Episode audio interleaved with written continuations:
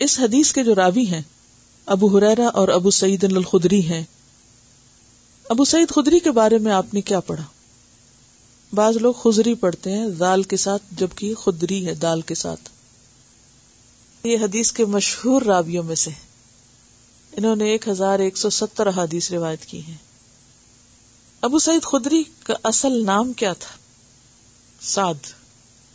ان کا نام سعد، والد کا نام مالک تھا۔ سعد بن مالک اور دادا کا نام سنان تھا اور دادا بھی مسلمان تھے۔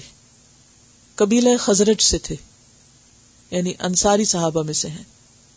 والدہ کا نام انیسا بنت ابی حارثہ تھا اور یہ بنو نجار سے تعلق رکھتی تھی۔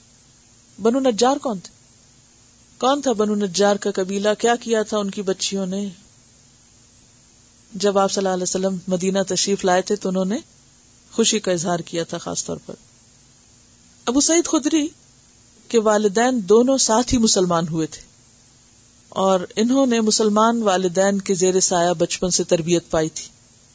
جب مسجد نبوی تعمیر ہو رہی تھی تو اس وقت یہ بہت چھوٹے تھے ابھی، لیکن انہوں نے مسجد نبوی کی تعمیر میں حصہ لیا یعنی دس گیارہ سال کے تھے۔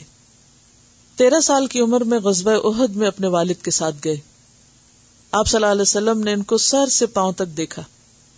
کیوں دیکھا؟ کہ یہ چھوٹے لگتے ہیں۔ پھر آپ نے ان کے ہاتھوں کو دیکھا تو کہا کہ ہاں ہاتھ تو مردوں والے لگتے ہیں۔ بعض بچوں کے ہاتھ بڑے بڑے ہو جاتے ہیں نا بچپن میں۔ لیکن آپ نے اجازت نہیں دی۔ بہرحال واپس چلے گئے۔ اسی جنگ میں آپ صلی اللہ علیہ وسلم کا چہرہ مبارک زخمی ہوا تھا اور اس سے خون بہ رہا تھا۔ ان کے والد مالک نے آگے بڑھ کر آپ کا وہ خون چوس لیا اور زمین پہ نہیں پھینکا۔ پی گئے۔ آپ صلی اللہ علیہ وسلم نے فرمایا، اگر کسی کو ایسا شخص دیکھنے کی خواہش ہو، جس کا خون میرے خون سے آمیزہ ہو، تو مالک بن سنان کو دیکھے بہرحال، یہ اسی جنگ میں جاں بازی سے لڑتے ہوئے شہید ہو گئے تھے۔ جب وہ شہید ہوئے تو اپنے پیچھے کوئی جائیداد نہیں چھوڑی، کوئی چیز نہیں تھی۔ تو ابو سعید پر فاقوں کی نوبت آ گئی۔ اب ظاہر ہے کہ مدینہ میں حالات کچھ بہت اچھے نہیں تھے۔ بیوہ ماں نے ایک دن کہا کہ جاؤ تم حضور صلی اللہ علیہ وسلم کے پاس اور جا کر اپنی ضرورت پیش کرو، کیونکہ میں نے دیکھا ہے کہ فلاں اور فلاں کو آپ نے کچھ دیا ہے۔ تو شاید تمہیں بھی کچھ مل جائے۔ تو آپ کے پاس جاؤ۔ کہتے ہیں کہ میں آپ صلی اللہ علیہ وسلم کی خدمت میں پہنچا تو آپ خطبہ دے رہے تھے۔ اور خطبے میں جو الفاظ تھے، وہ صبر کی تلقین کے تھے کہ جو شخص بھوک پر اور فاقے پر صبر کرے گا، اللہ اس پر وسط کرے گا۔ تو ایک دم سوچنے لگے کہ میرے پاس تو میری اونٹنی یاقوتا بھی ہے۔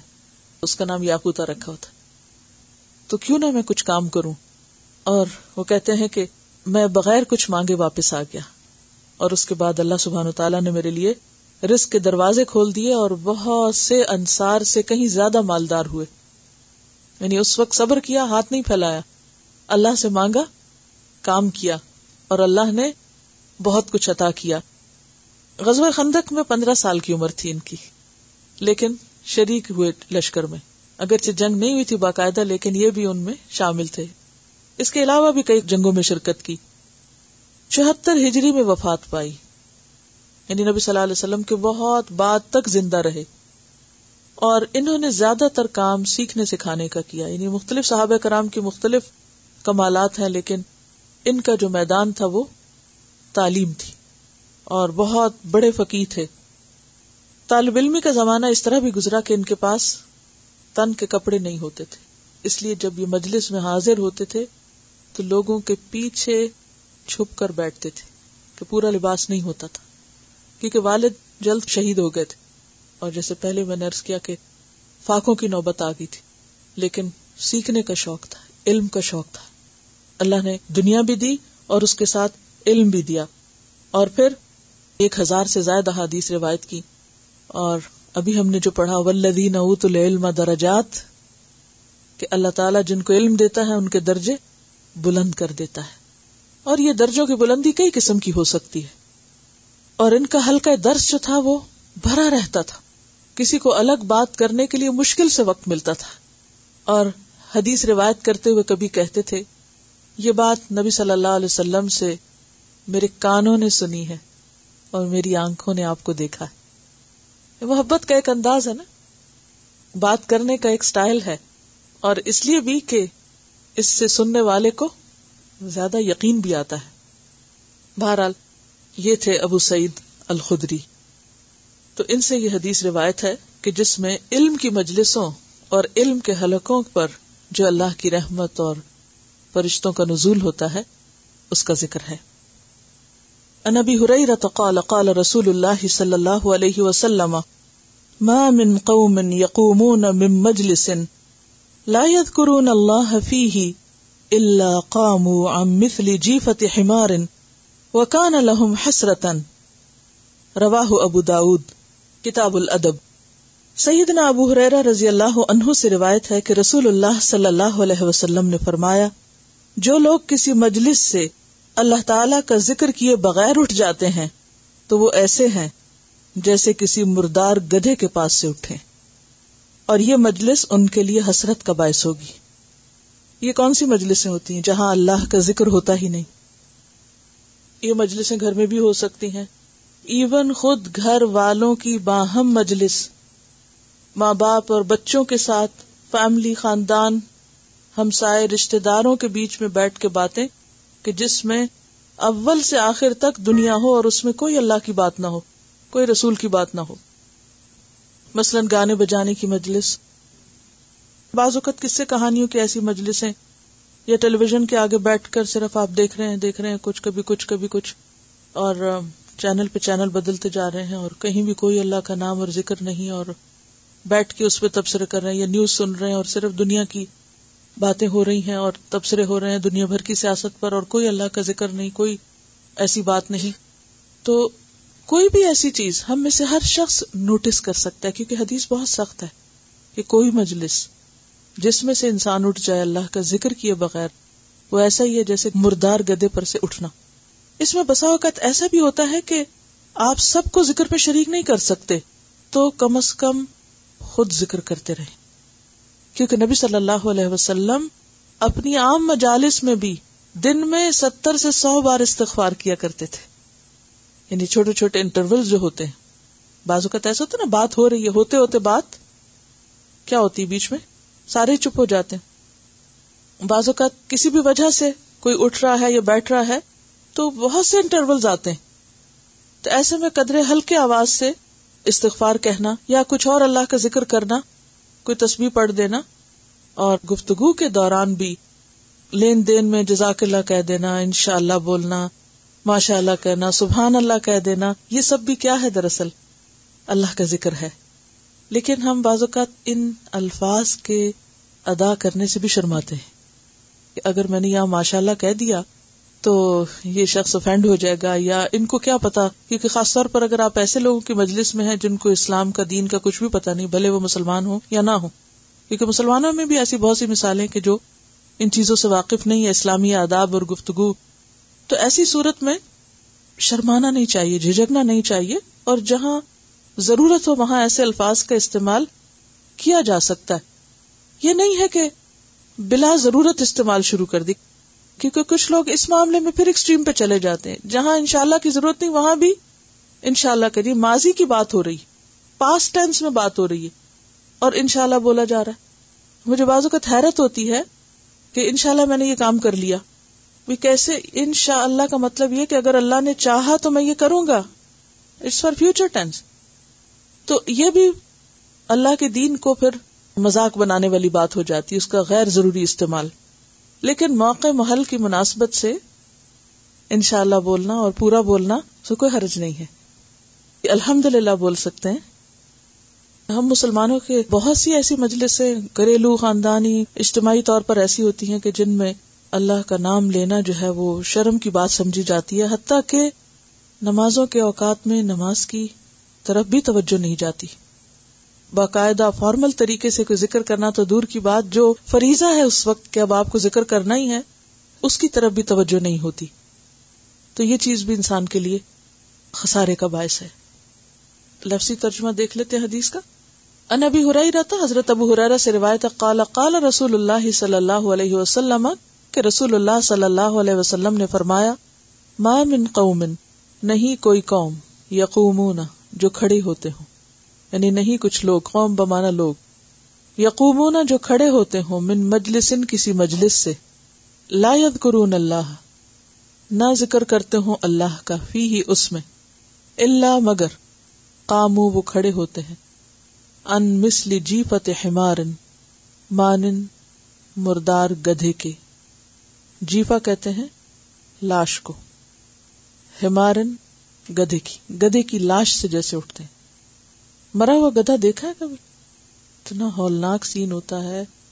یعنی گھوڑا یا گدھا اگر مرا ہوا آپ دیکھے تو ان کی جو عام طور پہ جو پاؤں ہوتے ہیں نا، وہ اس طرح مڑے ہوئے ہوتے ہیں اور سائڈ پر گرا ہوتا ہے یا پاؤں بالکل اوپر اٹھے ہوئے ہوتے ہیں۔ عام طور پر ہم گدے کو کھڑا ہی دیکھتے ہیں۔ تو جب گدھا مر جاتا ہے تو مرنے کے بعد اس کا جو سین ہے یعنی صرف دیکھنا اس کا جو ہے وہ بھی انتہائی مکرو ہوتا ہے۔ یعنی مجھے بسا کا تصاویر میں دیکھنے کا اتفاق ہوا اور نظر نہیں ٹھہرتی اس کے اوپر۔ اور کہاں یہ کہ لوگ وہاں بیٹھ کے اسے نوچ کے اٹھے اور پھر آپ کو پتا ہے کہ مردار سے اسمیل کیسی آتی ہے؟ کبھی مرے ہوئے کتے کے پاس سے گزرے آپ؟ یا کسی بھی مرے ہوئے جانور، چوہا ہی کہیں مر جائے۔ کوئی مردار جانور۔ اس قدر تکلیف دہ بو ہوتی ہے کہ شاید ہی اس سے گندی بو کسی اور چیز کی ہوتی ہو۔ ہاں؟ گویا وہ لوگ جو مل کے بیٹھے اور ہنسی مزاق کیے اور لطیفے سنائے اور سنے اور طرح طرح کی باتیں ہوئی اور سب اللہ کے ذکر سے غافل اور وہاں سے اٹھ گئے، ہنستے کھیلتے، اپنے طور پر تو بہت خوش نظر آتے ہیں، لیکن اللہ کے ہاں ان کا یہ عمل ایسا ہے جیسے گدے کے پاس سے اٹھے۔ پھر سوال یہ پیدا ہوتا ہے کہ اللہ سبحان و تعالیٰ نے گدے ہی کا لفظ کیوں بولا؟ یعنی سوچنے کی بات ہے نا، بکری بولی جا سکتی تھی، بھینس گائے بولی جا سکتی تھی، لیکن گدا وائے گدا گدھا جو ہے وہ حماقت کی سمبل بھی ہے۔ گدے کی آواز بھی ایسی ہے کہ جو اللہ سبحان و تعالیٰ کو سب آوازوں میں زیادہ ناپسندیدہ ہے۔ ہاں؟ ان ان کرل اسوات لسوت الحمیر۔ تو مجلس میں بھی باتیں ہوتی یعنی ایسے لوگ جو پھر ایسی مجلسیں جماتے ہیں، وہ ایک طرح سے کیا کر رہے ہیں؟ یعنی گدھے سے تعلق قائم کر کے اٹھے۔ نا سمجھی کی بات ہے نا۔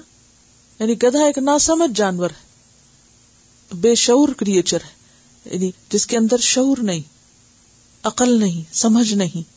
تو ایسے لوگ جو کہیں بیٹھے اور پھر اپنی سب سے محبوب ہستی کو یاد نہ کریں، آپ دیکھیں جس سے آپ کو محبت ہوتی، وہ آپ کو ہر جگہ یاد آتا ہے۔ اور کہا یہ کہ کوئی انسان یہ دعویٰ کرے کہ مجھے اللہ سے محبت ہے اور پھر لوگوں کے ساتھ بیٹھ کے اللہ کی کوئی بات بھی نہ کرے؟ اور اگر لوگ موڈ میں نہیں ہے سننے کے، تو خود بھی یاد نہ کرے اللہ کو۔ خود بھی بھول جائے اور وہ بھی انہیں میں شامل ہو جائے۔ تو پھر اس کی عقل کا کیا عالم؟ اگر ہم اپنے قریب، عزیز اور نزدیک کے لوگوں سے ہم اگر شروع کریں گے، تو انسٹنٹ ریئیکشن بھی پتہ چلتے جائیں گے کہ توجہ نہیں دے رہے یا ان کو اچھا نہیں لگ رہا۔ اور پھر اس سے یہ کہ ایک ضرورت اور ایک کانفیڈینس بھی آتا جائے گا اور انشاءاللہ پھر اس سے آگے اور آگے اور آگے کیونکہ مجالس کے اپنے حقوق ہیں۔ اور جو کچھ وہاں ہوتا ہے اس کے بارے میں بھی پوچھ ہوگی اور انشاءاللہ مزید بھی ہم دیکھتے ہیں۔ تو ضرورت اس بات کی کہ جو ہم پڑھ رہے ہیں اس پہ یقین ہو پہلے۔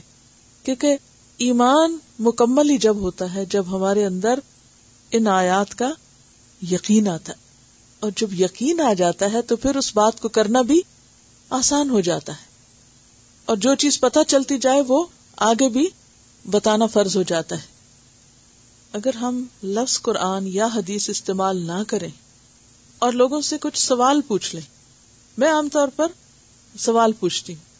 اچھا اس چیز کے بارے میں آپ کا کیا خیال ہے؟ فلاں چیز کیسے ہوتی ہے؟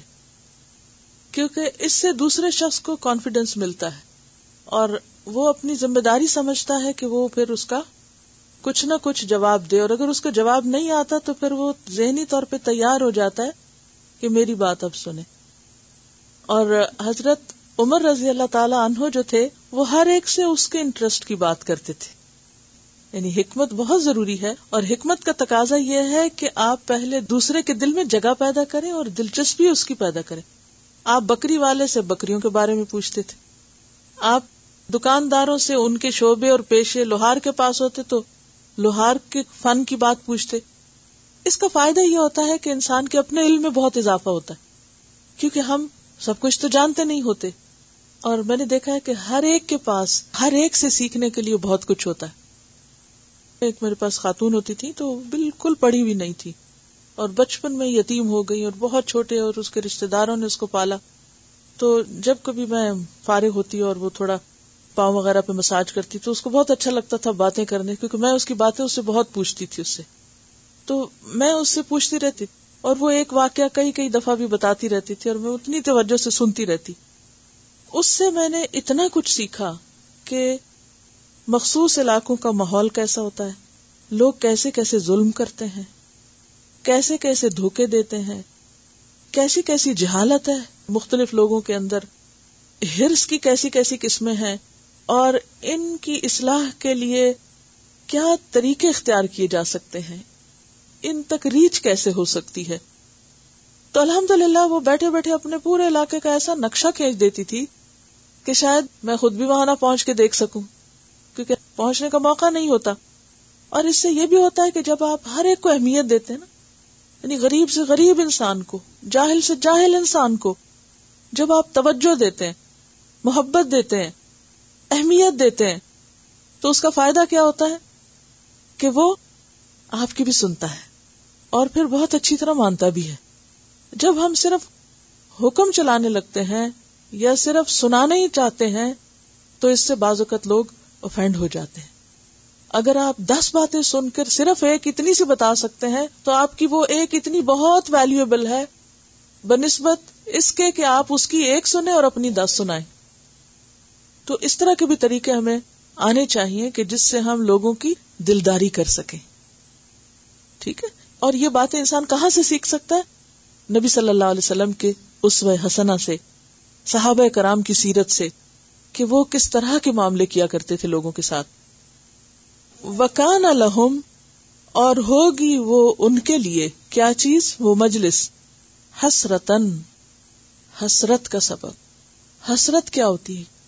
کسی چیز کے موقع کے ہاتھ سے نکل جانے پر انسان کے لیے ندامت اور شرمندگی اور غم اور نقصان کا شدید احساس کہ میں اس وقت سے کتنا فائدہ اٹھا سکتا تھا اور میں نے نہیں اٹھایا۔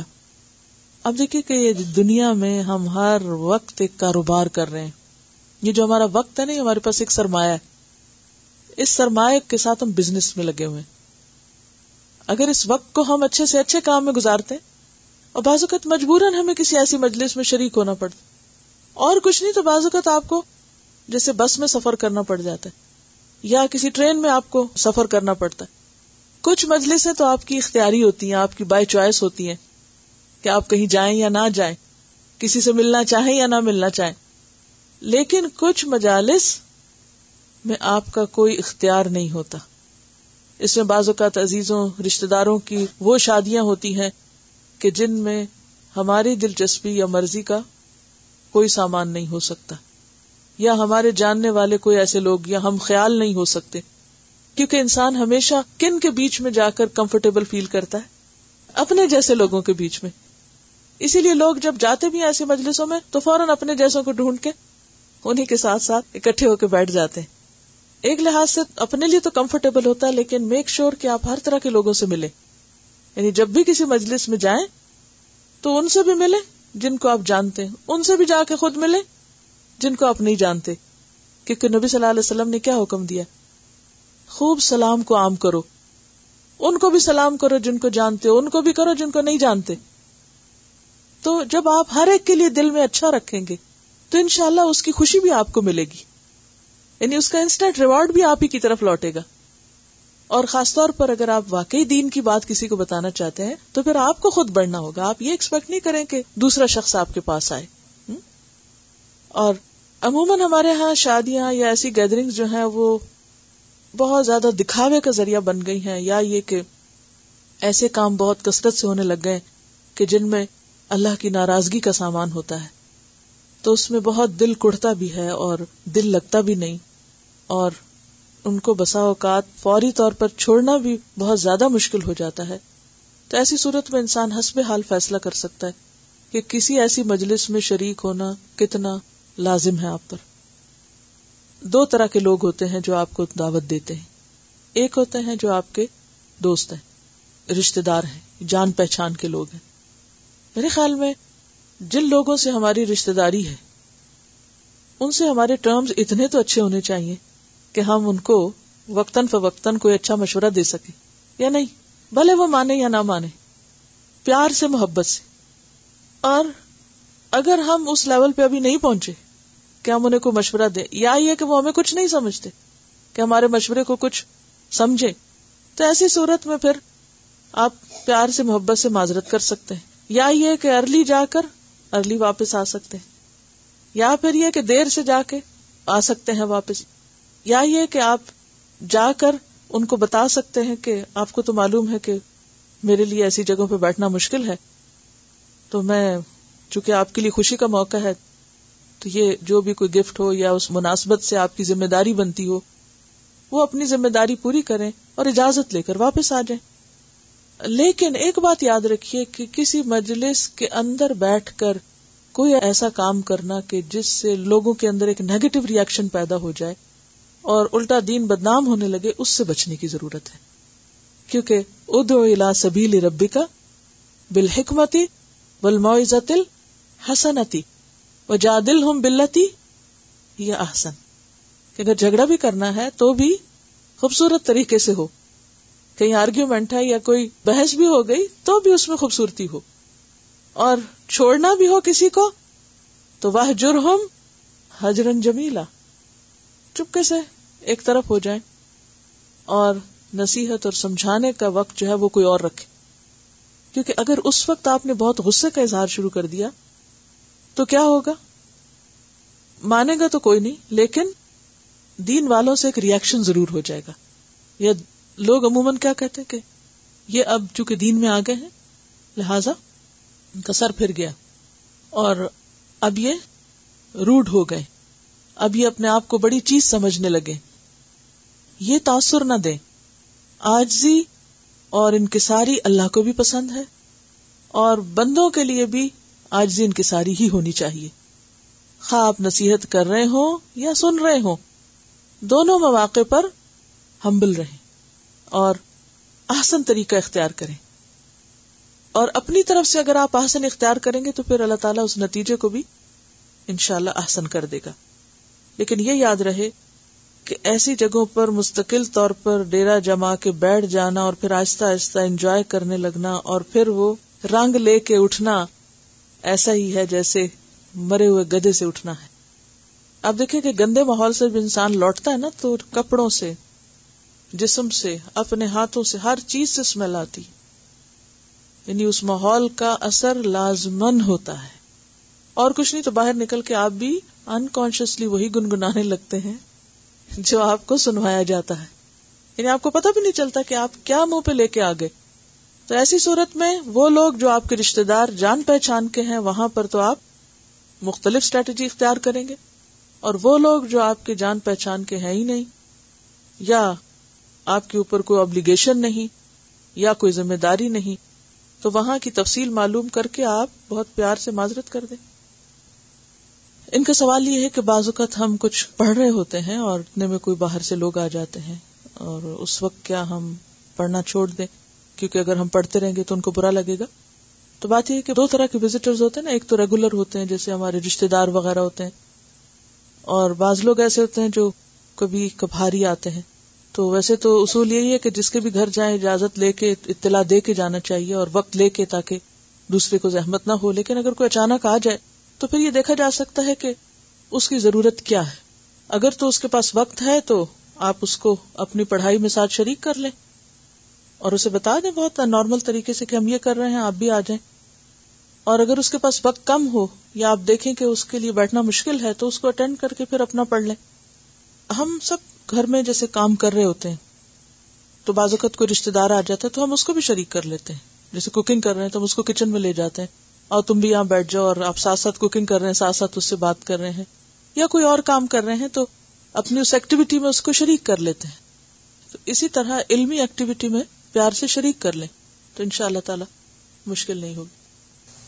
ان ابی حریرہ رضی اللہ عنہ عن النبی صلی اللہ علیہ وسلم قال، ما جلس قوم مجلسا لم يذكر الله فيه ولم يصلوا على نبيهم اللہ كان عليهم ترة فإن شاء عذبهم وإن شاء غفر لهم۔ رواہ الترمذی۔ سیدنا ابو حریرہ رضی اللہ عنہ سے روایت ہے کہ نبی کریم صلی اللہ علیہ وسلم نے فرمایا، جس مجلس میں لوگ اللہ تعالی کا ذکر نہیں کرتے اور نہ اپنے نبی صلی اللہ علیہ وسلم پر درود بھیجتے ہیں، وہ ان کے لیے نقصان دہ ہوگی۔ وہ ان کے لیے نقصان دہ ہوگی۔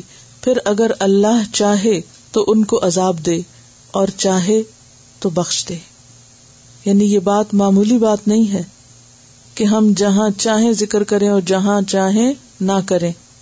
اور جہاں اور کر رہے ہیں، وہاں ہم بھی کر لیں، اور جہاں کوئی نہیں کر رہا، وہاں شرما جائیں۔ ہمیں شعوری اور غیر شعوری دونوں طرح ہر موقع اور ہر مقام پر اللہ کا ذکر کرتے رہنا ہے اور اسی طرح شریف بھی پڑھتے رہنا ہے۔ اور یہ جو تیرا تن کا لفظ ہے، یہ نقصان کے لیے آتا ہے کہ وہ اس کمی کو جو اس مجلس میں اللہ کا ذکر نہ کرنے کی وجہ سے ہوئی، کسی دوسری طرح پورا نہ کر سکے گا۔ کوئی اور چیز اس کے بدلے میں ہو ہی نہیں سکتی۔ تو اس لیے کس قدر ضروری ہے کہ ہم ہر موقع پر حسب استطاعت کچھ نہ کچھ اللہ کا ذکر ضرور کریں۔ آج کے لیے اتنا ہی کافی ہے۔ اس باب میں بہت کچھ ہے، ابھی انشاءاللہ بہت سے آداب موجود ہیں۔ اب ایسا ہے کہ آپ کے لیے ہوم ورک اپنے اس ہفتے کے عملی تجربے سے ایک بات اپنے گروپ میں شیئر کیجیے کہ جو آپ نے کسی مجلس میں اللہ کے ذکر کے طور پہ کی۔ اس میں ذکر کی بہت سی قسمیں، وسیع میدان ہے کیونکہ یہ تو ہو نہیں سکتا کہ آپ لانگ ویکینڈ پہ جائیں اور کسی مجلس میں شریک نہ ہو کہیں نہ کہیں۔ اور اگر کہیں بھی نہیں جا رہے آپ، تو آپ اپنے گھر میں بھی اپنے بچوں کے بیچ میں ہر روز مجلس میں بیٹھتے ہیں، تاکہ کھانے کی ٹیبل پر بھی ایک کیا ہوتی؟ مجلس ہوتی۔ تو آپ کسی ذاتی تجربے کو اپنے گروپ میں شیئر کریں گے، اور وہ ساری رپورٹ پھر میرے پاس بھی آئے کہ مختلف لوگوں نے کیا اسٹریٹجیز اختیار کری تاکہ پھر دوبارہ آپ سب کے ساتھ شیئر بھی کیا جائے۔ کیونکہ ہمیں ایک دوسرے سے بھی اس طرح سیکھنے کا موقع مل سکتا ہے۔ کیا سمجھ میں آئی؟ کیا ہوم ورک ہے؟ اس کو تھوڑا سا بریف کر لیتے ہیں کہ ذاتی تجربے سے اس ہفتے کے دوران کسی مجلس میں اللہ کے ذکر کی شعوری کوشش آپ نے کیا کی؟ ذاتی تجربے سے بتائیے کہ آپ نے اس ہفتے میں کسی مجلس میں اللہ کے ذکر کی شعوری کوشش کیا کی؟ مجلس پکنک بھی ہو سکتی ہے، مجلس کھانا بھی ہو سکتا ہے، مجلس شادی بھی ہو سکتی مجلس کوئی فوتگی کی بھی ہو سکتی ہے۔ کہیں غمی کی، کہیں کوئی کسی بیمار کی عادت کی ہو سکتی ہے یعنی کوئی بھی کسی قسم کی بھی ہو سکتی۔ وزن کیا ہے مجلس کا؟ مفل ٹھیک ہے۔ اور یہ کیا ہے؟ ظرف، ٹھیک ہے۔ بیٹھنے کی جگہ، بیٹھنے کا مقام اور بیٹھنے کا وقت۔ یعنی دونوں چیزیں اس میں آتی ہیں نا۔ چاہے آپ کانفرنس کال پر ہوں یعنی ایک شخص یہاں بیٹھا ہے اور ایک آسٹریلیا میں بیٹھا ہے اور ایک کہیں اور بیٹھا ہے اور آپ آن لائن مجلس کر رہے ہیں۔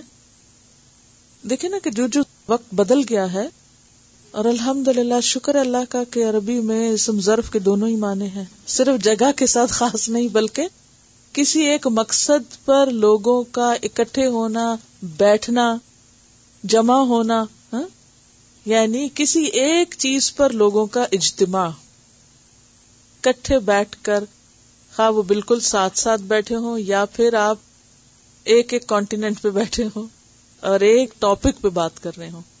تو یہ بھی مجلس ہے۔ تو اس میں آپ نے شعوری طور پر اللہ کے ذکر کی کیا کوشش کی۔ اور پھر اس کا آگے ریئیکشن کیا ہوا یا اس کا فائدہ کیا ہوا؟ کوشش کامیاب ہوئی یا ناکام ہوئی؟ یا آپ کو کوشش ہی بھول گئی؟ ہاں خود ہی یاد نہیں رہا آپ کو۔ تو نیکسٹ ویک ان شاء اللہ تعالیٰ آپ شیئر کیجیے پھر سب کے ساتھ۔ کیونکہ ہم سیکھ سکیں کہ یہ کام ہم کریں کیسے۔ ہم اپنی مجلسوں کی بات تو کر رہے ہیں، لیکن بچوں کی جو مجلسیں ہیں، وہ جب آپس میں دوستوں میں بیٹھتے ہیں، وہ بالکل ہی آؤٹ ہوتے ہیں۔ یعنی وہ تو ایک اور ہی دنیا میں ہوتے ہیں۔ ہمارے ساتھ بیٹھیں گے تو کچھ اور، وہ کمپارٹمنٹ بنے ہوئے نا۔ اس کمپارٹمنٹ میں آئیں گے تو کچھ اور طرح بہیو کریں گے، دوسرے کمپارٹمنٹ میں جائیں گے تو دوسری طرح بہیو کریں گے۔ تو جن بہنوں کے بچے ہیں، وہ اپنے بچوں کے اعتبار سے کیا چیزیں سجیسٹ کرتے ہیں تو اس پر بھی سوچیے اور انشاءاللہ اس کو الگ سے پھر نیکسٹ ویک ذکر کریں گے۔ مجھے خود کبھی سمجھ میں نہیں آتا کہ ہم ہوم ورک کو سر پہ مسلط کیوں کر لیتے ہیں۔ اس کو اپنے اندر اس طرح جذب کر لیا کریں کہ وہ آپ کی نیچرل لائف کا ایک حصہ بن جائے۔ اٹس نتنگ ٹو ڈو کہ آپ اس کو ایک الگ سے ایک پیچ لگا کے اور اس کو لکھنے کے لیے اور نمبر کے لیے الگ سے اسے بنا کے اور کر کے ادھر رکھ کے پھر آ جائیں کہ ہم نے کر لیا تھا کہ ہم اگلی دفعہ بتا دیں۔ بی نیچرل اور ذکر سے مراد کوئی لمبی کہانی اور ایسی باتیں نہیں ہے اللہ یہ کہ کوئی آپ سے ریکویسٹ کرے کہ جی ہمارے گھر میں آپ درس دیجیے اس کے بغیر درس شروع کرنا خود سے خود بیٹھ کے یہ ناپسندیدہ امور میں سے۔ اور خاص طور پر اگر کوئی سننے کو تیار نہ ہو تو اس وقت میں درس دینا شروع کر دینا یہ دین کا مزاق بنانا ہے۔ ٹھیک ہے؟ تو اس سے بہت پرہیز کی ضرورت ہے۔ ہاں اگر کوئی ریکویسٹ کرے تو ضرور کرے۔ ادر وائز مقابلہ آپ کا اس بات میں ہے کہ زیادہ خوبصورت انداز سے آپ نے اللہ کی بات کیسے پہنچائی کہ دوسروں کے لیے خوشی کا باعث بھی بنی۔ سبحان وبحمدك نشهد ان لا اله الا انت نستغفرك ونتوب اليك السلام علیکم و رحمۃ اللہ وبرکاتہ